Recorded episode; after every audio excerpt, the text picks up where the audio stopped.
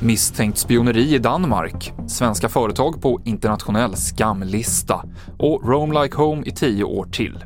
Det är rubrikerna i TV4-nyheterna. Men vi börjar med att berätta att den 50-åriga man som försökte mörda två av sina barn och sin egen mamma i Lycksele i oktober idag har åtalats. Alla tre offren fick livshotande skador när mannen gick till angrepp. Han har erkänt att han skadade dem och den rättspsykiatriska undersökningen har visat att han lider av en allvarlig psykisk störning.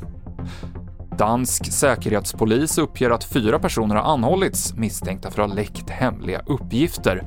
Det handlar om anställda och tidigare anställda inom Säkerhetspolisen och inom det danska försvarets underrättelsetjänst. Och det ska handla om högt klassificerade upplysningar som de fyra misstänks ha läckt.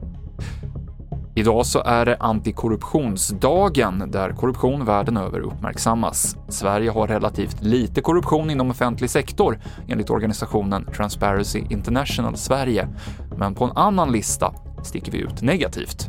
Vad är det då i Sverige som gör att vi sticker ut? Jo, vi har till exempel på en annan lista två företag på topp fem av utdömda böter i världen.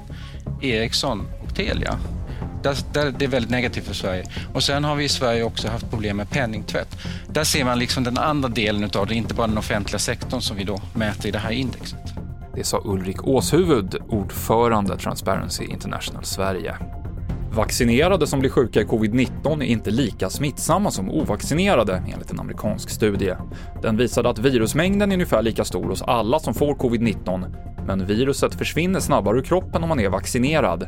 Det innebär att den som inte är det bär på viruset längre och kan smitta under längre tid. Vi avslutar med att berätta att det blir fortsatt fri roaming inom EU.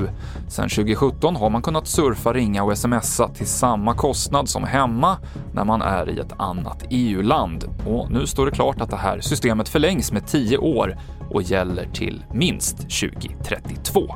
Senaste nytt finns i appen TV4 Nyheterna. Jag heter Mikael Klintevall.